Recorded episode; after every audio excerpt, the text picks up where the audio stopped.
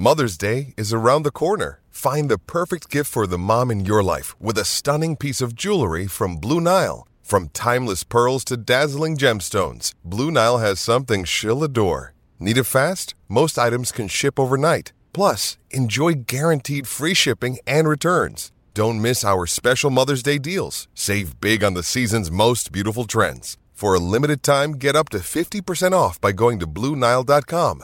That's BlueNile.com.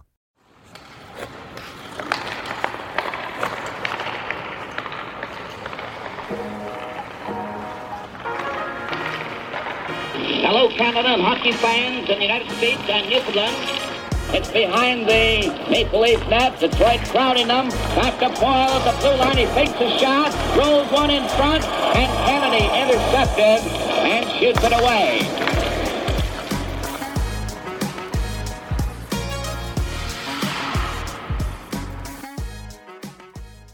I'm not going to do my usual spiel that I say at the beginning of most episodes. I'm going to be talking a bit about something a bit more personal, and it relates to my puppy, Boris. Over the past month, I've noticed that his breathing has become a bit different. It's raspy, he's a bit out of breath more, and he tends to hack up his food a bit more while eating. So I took him to the vet, and I found that he has a uh, condition called laryngeal paralysis, which is the first stage of a neurological disease that's similar to ALS in humans, but thankfully that's slow moving and it's not really a concern until well down the road. But what is a concern now is the paralysis, and this is caused when the abductor muscles in the larynx are not working properly and they're not expanding and opening for a deep breath. And so it's not a horrible condition initially, but it does mean that generally he would have one to three years left. Um, or in some cases, in more extreme cases, dogs only have a few months. So I'm looking to raise some money for his surgery. Uh, it costs five thousand dollars, which is not cheap and well beyond what I can afford. So I've organized a GoFundMe. You don't have to to donate. If you can even just share it, I would appreciate it. I just would like to get a few extra years with my dog. A bit of cool news. My other podcast, Canadian History X, is up for a Canada Podcasting Award in the category of Society and Culture. So, to vote, you need to be a podcaster. So, if you are a podcaster and you enjoy my shows, I would truly appreciate it if you could give me a vote. The link to vote will be in my show notes. And thanks again.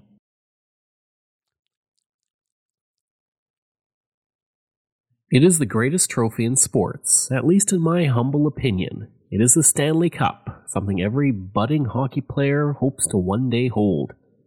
Today, teams spend millions of dollars for the chance to win the Stanley Cup, but back in 1893, it was a simple fruit bowl.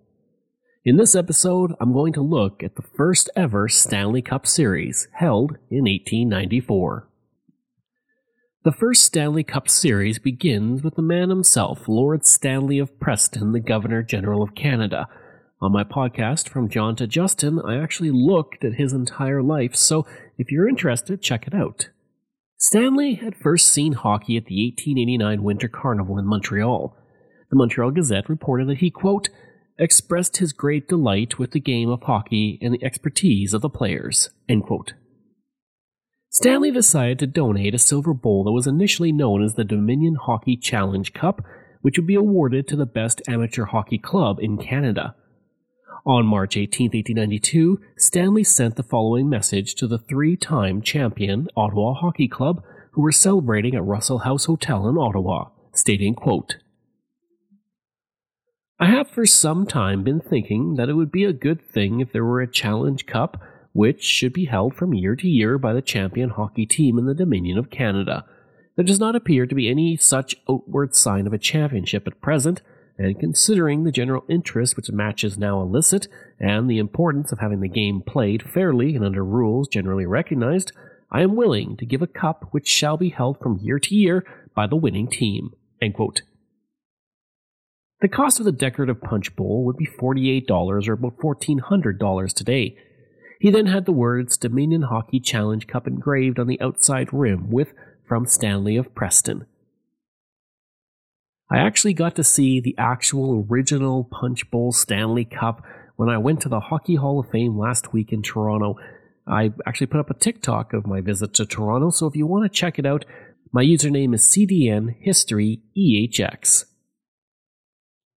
On May 1, 1893, the name Stanley Cup was first used in an article by the Ottawa Journal, which stated in bold letters as the headline, The Stanley Cup. It reported, quote, The Governor General, in accordance with a promise made last year, has given a Hockey Challenge Cup to be held from year to year by the winning team in the Dominion. The first team to win the Stanley Cup were the Montreal Hockey Club, who earned the cup on March 17, 1893, as they were the AHAC champions. No official series was played for the Stanley Cup. That would come a year later. The team that year was led by Tom Paton, who had joined the team when it was formed in 1885. Today he is considered to be the best goaltender of that early era and someone who would have won the Vezina Trophy. In 1890 and 1891 he was undefeated, and after Montreal won the Stanley Cup in 1893, he retired as a player and became the first goalie to retire from Stanley Cup hockey competition as a champion.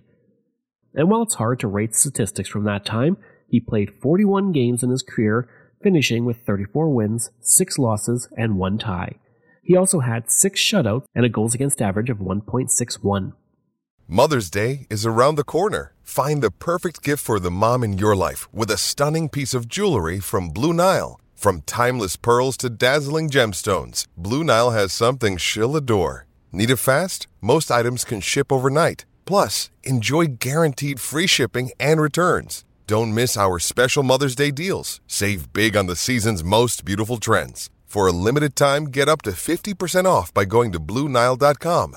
That's Bluenile.com. It's only a kick, a jump, a block. It's only a serve. It's only a tackle, a run. It's only for the fans. After all, it's only pressure. You got this. Adidas.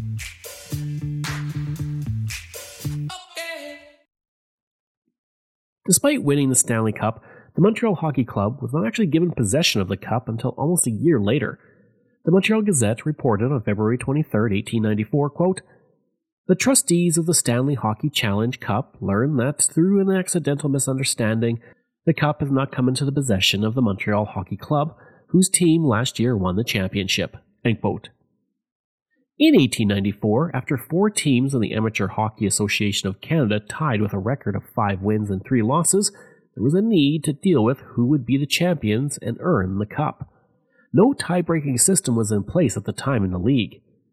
The Montreal Gazette reported, quote, The hockey men were in session last night, and they had important business to transact. It was no less than the discussion of the conditions which will in future govern the Hockey Championship of Canada, as typified by the cup donated by the last Governor General of Canada and entitled the Stanley Cup. After a long negotiation, a three team tournament would take place between the Montreal Victorias, the Ottawa Hockey Club, and the Montreal Hockey Club. The Quebec team had withdrawn from competition. The first Stanley Cup game was played on March 17, 1894, between the Montreal Hockey Club and the Montreal Victorias at Victoria Rink. The Montreal Hockey Club won game 3 2. The ice conditions were described as not good according to most reports, but the game was considered to be exciting nonetheless.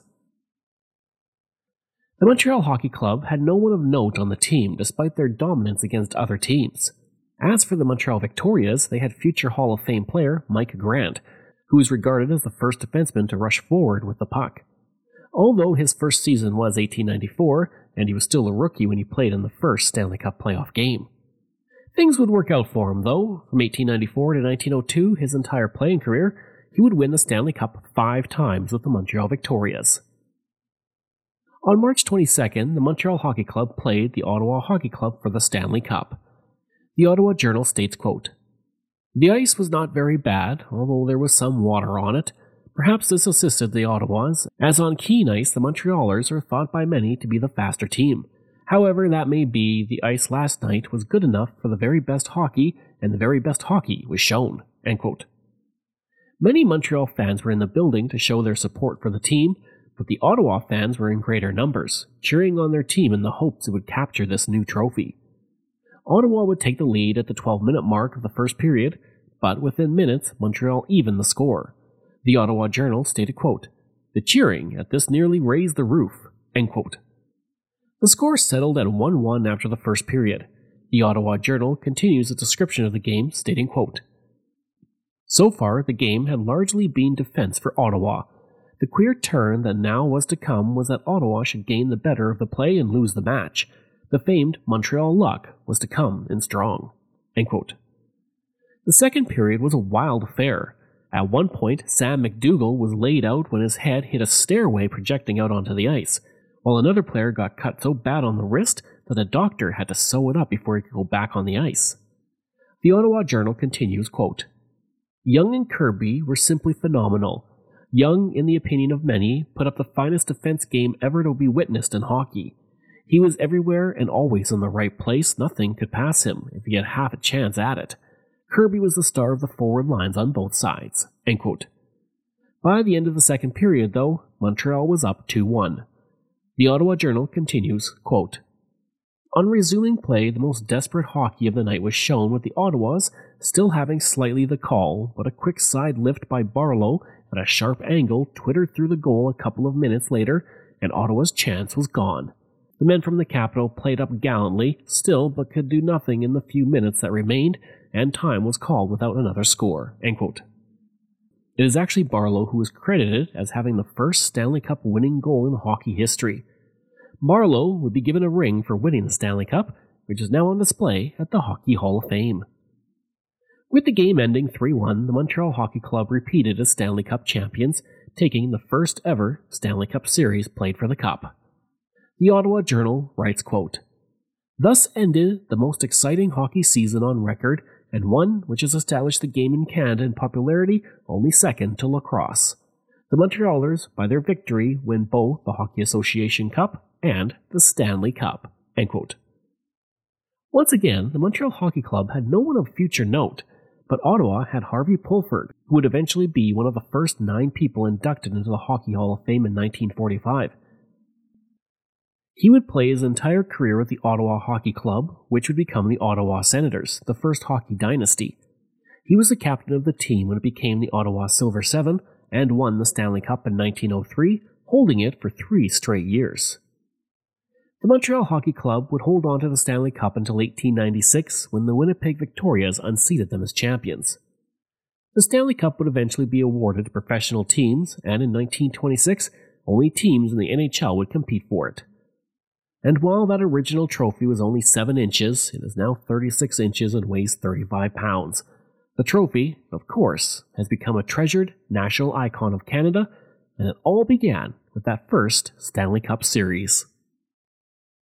I hope you enjoyed that, well, relatively short episode, but if you did, please leave a rating and review. If you like, you can email me at craig at canadaehx.com. You can find me on Twitter. My handle is Craig Baird, C R A I G B A I R D and I'm on Instagram at Bairdo37. As well, again, if you want to support the podcast, you can for as little as $3 a month. Just go to patreon.com slash CanadaEHX. And you can donate to the podcast by going to CanadaEHX.com and clicking donate. And I also want to thank all of my wonderful patrons. And I apologize if I get any names incorrect. Sarah White, Tom McMillan, Mike Sullivan, Wendy Mills, Keelan Prignitz, Michael Matthews, Joanna Parker, Jeff Dahl, Vobs, Robert Page, Richard T., Colin Johnson, Jeff Hershey, Kyle Murray, Steve Paikin, Matthew Gartho, Lionel Romaine, Dr. Bob Turner, Randy Hayden, Doug Campbell, Reg W., Deborah Carlson, Francis Helbling, Nixon Ree, Shannon Marshall, Clinton Martinez, Dimitri Shove, Aaron O'Hara Myers, Robert Dunseith, Todd Casey, Catherine Roy, Luke S., JP Bear, Jason Hall, Phil Maynard, and Iris Gray. Information from Canadian Encyclopedia, Biography, Wikipedia, NHL.com, History.com, and the Montreal Gazette, and the Ottawa Journal.